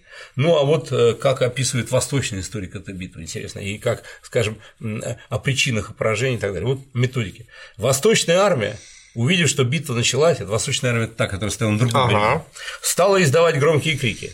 Они считали, что чтобы победить, нужно только кричать. Мудрые люди приказали им замолчать, говоря, что пророк и его ученики сражались саблей и мечом, а не криками и лаем, как собаки. Но их не послушали. Красота. Продолжали кричать с того берега. А вот как бой. Ветер усилился. Пороховой дым принес ночь для всех. Уши оглохли от грохота. Казалось, что земля дрожит, а небеса падают. Бой продолжался порядка трех четвертей часа. Беспорядок проник в западную армию. Ну, в эту западную армию. И, наконец, причина поражения. Ветер был сильный, а река бурный. Песок, поднятый ветром, бил в лицо египтянам. Никто не мог открыть глаза. Ветер дул со стороны врага, во многом из-за этого они пот- потерпели поражение. То есть вот так, ветер дул со стороны французов, все глаза залепил египтянам, и поэтому а, было а, поражение. Вот таким вот образом. Ну вот, э, значит, э, армия Муратбея ушла на юг, армия Ибрагимбея бросила Каир, э, ушла, так сказать, в вос- в восточном направлении. Ну, а главная квартира вместе с Бонапартом прибыла в Гизу. Гиза – это вот здесь, э, так сказать, в 9 часов вечера, а из скоро расположилась на красивой даче, так сказать, Муратбея. Здесь нашли все богатство, всю красоту, которую только можно. Вот здесь действительно богатство Востока нашли на даче Муратбея. Ну так еще бы, они сколько веков из Египта все соки сосали. Ну вот, да. вот там богатство и насосалось, так сказать. Вот. Офицеры с удовольствием взирали на этот хорошо мебелированный дом, диваны, обитые лучшими леонскими шелками с золотой бахромой, следы роскоши и искусств Европы. Сад был полон прекраснейших деревьев, но мне не было ни одной аллеи. Большой виноградник с самыми лучшими ягодами на лозах оказался драгоценным ресурсом. Ну и так далее. Но самое радостное для всех солдат было мамилюки, лежащие на земле. Как выяснилось, у каждого по 100, а то и 200 золотых монет. И когда это слух об этом бросились всех искать, но много мамилюков плавало по Нилу, и тогда солдаты смыслили из штыков в виде крючка, вот, так сказать, закидывали такие крюки и вылавливали мамилюков. И каждый мамилюк приносил очень-очень богатый улов. Вот после, после э, вот этого сражения действительно солдаты сказали, о, это все таки интересная эта компания в Египте. За, не зря заехали. Не зря заехали в Египет. Вот. Ну, вот. ну а в Каире воцарился страх и паника. Прошел слух, что француз сжигает все и убивает всех, кто появится на пути, и уводят женщин. Вот. По этому поводу богатые люди бросились бежать из города, а э, арабский историк Абдурахман пишет, на этих беглецов нападали и грабили арабы-кочевники и жители окрестных деревень на жителей Каира. Арабы раздевали и бесчестили женщин, это были большинство своих жены знати, были ли убиты. Не было ничего подобного с тех пор, как считал Каир. Это все делали местные товарищи. Естественно. Вот. Это же как это? Тут же классовая борьба обострилась. Да, мгновенно обострилась классовая борьба. Вот. Э, но знатные люди, так сказать, руководство, улемы и шейхи послали депутацию срочно. На следующий день, 22 июля, депутация направилась так сказать, в генеральную квартиру Бонапарта, вот, и тут она уверила, что, что милосердие победителя, вот, и город э, ждал возвращения этой депутации. 300 тысяч жителей в Каире был. Большой был. Большой. Вот. Депутация была обратно доказана ей прием, вернулась в Каир и сказала, что султан Кибир, как прозвали Бонапарта, он э, султан справедливый, он желает, так сказать, не желает никакого разгрома города, наоборот, желает, так сказать, только э, войти в город в порядке и в дисциплине. Ну и э, в этот же день по приказу дивизиона генерала Бона Дюпюи, командир 302-й линейной полубригады, но все время 302-й линейной полубригады, смотрите, с самого начала 302-й линейной полубригады. А, все время. Обороняла Монте, Монте-Лежина, 302-я при Монте-Ноте, 32-я высаживается на берег и штурмует, э, штурмует ворота так розетские, точно. вот 32-я линейная под командованием вот Рампона штурмует лагерь Мбамбе, 32-я линейная вылавливает трупы Мамилюков, и 300 человек 302-й линейной под командованием Дюпи вступают в город 22 вечером. Но они вообще, знаете, город 300 тысяч жителей, туда вступает 300 человек. В общем, они потерялись вечером, там. Они вообще потерялись, и э, они вошли в первый павший дом Мамилюка брошенный, пустой которые все ушли, и расположились там на ночь, выставив посты, потому что они ничего не могли, ничего не понимали. И только уже утром, 23 числа, они начали как-то что-то там соображать, заняли цитадель, и туда пришли еще войска в конечном итоге, и постепенно, постепенно э, в городе заняли ключевые точки, э, город оказался под контролем, и тут же была расклеена прокламация главнокомандующего, которая так же, как и в Александрии, провозглашала следующее. Жители Каира, я доволен вашим поведением, сказал Бонапарт. Я пришел, чтобы уничтожить род мамилюков, защищать торговлю и коренных жителей страны. Пусть те, кто охвачен страхом, успокоятся. Пусть те, кто удалился, вернутся. Пусть молитва совершается сегодня, как обычно. Не бойтесь за свои семьи, дома, имущество и особенно за религию пророка, которого я очень люблю будет создан диван из семи лиц, ну, диван – это совет. Совет, понятно. Вот, которые соберутся в мечети. Вот. Ну и так вот э, Бонапарт еще раз заявил о своих дружных чувствах к атаманской порте. Более того, Паша-то убежал с Ибрагимом Беем, и Бонапарт написал, что очень жаль, что Паша бежал, хотелось очень пообщаться с таким почтенным человеком, так сказать, Куда сотрудничать, сотрудничать по поводу управления. Но Паша как-то вот не хотел э, сотрудничать. Вот. И было направлено даже письмо Паше Египта, который, конечно, естественно, на него не ответил. 23 июля значит, войска потихоньку занимают Каир, это дивизия Бона занимала Каир, а дивизия Дюга заняла подножие пирамид. Впервые французы подошли к подножию пирамид. В Гизе, то есть вот на левом берегу а, Нила, там, где рядом дача а, Муратбея, там были отныне заложены склады армии, мастерские и так далее, установлены сообщения двумя берегами, ну, э, сообщение паромное. Вот. Ну и вот э, Вступление французской армии очень сильно отличалось от того, что себе представляли жители, и Абдурахман написал. В Каир вошло лишь малое количество солдат. Они ходили по улицам без оружия, никого не беспокоили, они были веселы и покупали все по дорогой цене. Ну еще бы. Скоро открылись лавочки. Лавочки, естественно, быстро открылись. Вот, а, вот таким вот образом. Ну а 24 июля Бонапарт уже вступил в Каир, ну, не очень торжественно, он въехал без особой, так сказать, помпы, но все таки окруженный некоторое количество войск и расположился в доме на площади Эсбекия. У нас есть потрясающий свидетель, акварель, э, так сказать, э, очевидца, одного из художников, которые сопровождали Бонапарта в этой поездке, вот это акварель, вот дом, э, где расположился Бонапарт, акварель очень походит на такую выцветшую фотографию, а мы сейчас еще немножко. Вот смотрите. Вот. Да, натурально, как фотография. Да, вот как будто фотография с той эпохи. Вот этот дом на площади Избеке, куда, так сказать, вступил Бонапарт. Вот. Этот дом, как пишет, имел очень красивый сад, из него можно было. Сейчас мы еще посмотрим. Uh-huh. Из него можно было достигнуть по открытой местности Булака и Старого Каира. Дома французов, венецианцев, англичан, живших в Каире, предоставили главной квартире с кровати, стулья, столы, прочую мебель и так далее. Короче говоря, Бонапарт устроился комфортно, он вступил, он победил. Казалось, он торжествует победу, он должен быть в восторге. Все было реализовано. 2 июля он высадился, 21 июля он разгромил врага, 24 июля он триумфально вступил в Каир, все, полная победа. И вы знаете, что он в этом вечером писал этого дня и что он делал? Я думаю, Жозефини писал, скорее всего, потому нет, что что-то давно и не было слышно. Нет, хуже еще. Он, он плакал, рыдал. А почему? Потому что он узнал там, на даче Муратбея, что, оказывается, Жозефина-то все это время ему изменяла. Он, он ведь этого не знал. То есть я в нужном направлении думал. Он, да, он, он единственный человек, который не знал. А тут ему щенок сказал, а что ты, слушай, не знаешь, что Жозефина ты как? А, а вот, вот так. так. Да вот спроси, кого хочешь. Так, да, так. И представляете, великий полководец, вступивший э, в триумф с триумфом города, что он пишет вечером? Смотрите, он пишет своему брату. У меня большое личное горе, так как все сомнения исчезли, да. Ты один остался у меня на земле. Твоя дружба очень дорога для меня. Если я потеряю дружбу, то совсем сойду с ума. Это так тяжело, когда вся любовь в моем сердце была одна единственная женщина. Я разочаровался в человеческой природе. Мне нужно одиночество и покой. Величие мне наскучило. Чувства иссохли. В 29 лет пишет он. В 29 лет слава стала для меня блеклой, осталось только стать эгоистом. Прощай, мой единственный друг. Поцелует меня Жерома и твою жену. Твою жену. Все. Мир обрушился. Жозефина, оказывается, была умерла. Конечно, вообще фантастика. А молодой полковой, содержавший грандиозную победу, он сидит и плачет по поводу, так сказать, Жозефина. Но он действительно любил ее. Ну, что-то такое, да, у него, видимо, какое-то очень сильное впечатление было очень в, сильное чувство, в молодости. Правда, правда, человек чертовски любил, понимаете? Но, конечно, конечно, Бонапарт не был, так сказать, нюни, он поплакал час, написал это письмо, а дальше все отдаться работе, организации, организации. К черту баб. К черту, да. Ну, не совсем к черту, можно же друг, друг, на других переключиться, уже, так сказать, так. Вот. Но главное организовать армию, организовать управление Каиром. Вот.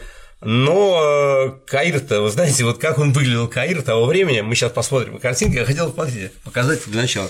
Вот улица Каира – это фотография, э, с тех пор, ну, когда появилась фотография, сделана э, улица Каира. Ну, они были практически, ну, точно один в один в тот момент, когда вступал Бонапарт.